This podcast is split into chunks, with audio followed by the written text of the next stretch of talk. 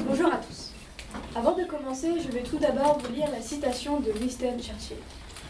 Là où existe une volonté, il y a un chemin. Le succès n'est pas final, l'échec n'est pas fatal. C'est le courage de continuer qui compte. Après ces quelques mots, on me demande ce que j'en pense. Eh bien, je dirais que je suis admirative de Winston Churchill, qui a donné force et courage au peuple britannique face à la menace nazie. Et je suis aussi très admirative du général de Gaulle, qui lui aussi a donné un souffle d'espoir avec son appel du 18 juin. Et j'ai un respect immense pour tous les résistants français, comme Jean Moulin, qui eux aussi ont combattu pour notre liberté. Et c'est pour cela que je ne peux être qu'indignée par peu de courage que certains d'entre nous ont devant les enjeux de notre société, comme le droit des femmes, la lutte contre le racisme, l'écologie et tant d'autres. Je vais commencer par vous parler des droits des femmes. Moi, Lise Fourier, je veux faire honneur aux révolutionnaires femmes de 1789, comme Oulam de Gouges, ou aux suffragettes du XXe siècle, qui ont lutté pour que nous puissions avoir des droits. Ces femmes ont eu le courage et la volonté de continuer, pour que nous puissions avoir l'une de nos plus grandes victoires, le droit de vote, accordé le 21 avril 1944.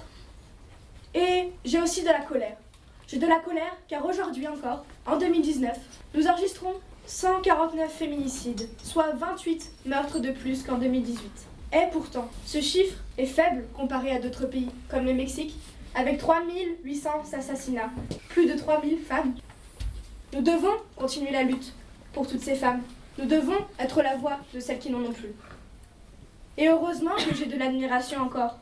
J'ai de l'admiration pour des, pour des personnalités comme Simone Veil, qui ont fait preuve d'un très grand courage pour faire passer la loi sur l'avortement, ou comme Lucien Levir, qui, contre son camp politique, a permis de légaliser la contraception.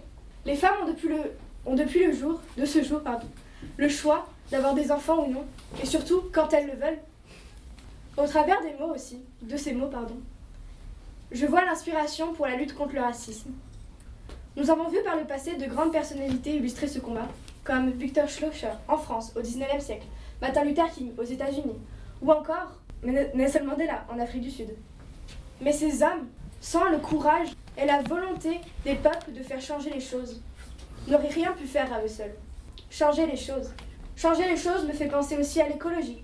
Car l'écologie, c'est l'un de nos plus grands sujets d'actualité, l'un de nos plus grands défis de notre société. C'est pour cela aussi que je suis encore indignée par les gouvernements qui ne respectent pas toujours les lois ou les accords, comme par exemple pour les accords de Paris sur la crise écologique. Est-ce normal pour vous que ce soit à des enfants comme Greta Thunberg de porter sur le devant de la scène ces sujets? Est-ce normal que vous, les adultes, ne preniez pas en compte ces sujets? Est-ce normal que ce soit à des enfants de le faire? Nous sommes tous concernés. Je ne parle pas de politique, mais d'humanité. Il n'est pas trop tard. À nous de trouver le courage d'essayer. Et j'ai encore l'espoir. J'ai l'espoir qu'un jour ma génération et celles qui suivront puissent vivre et non survivre.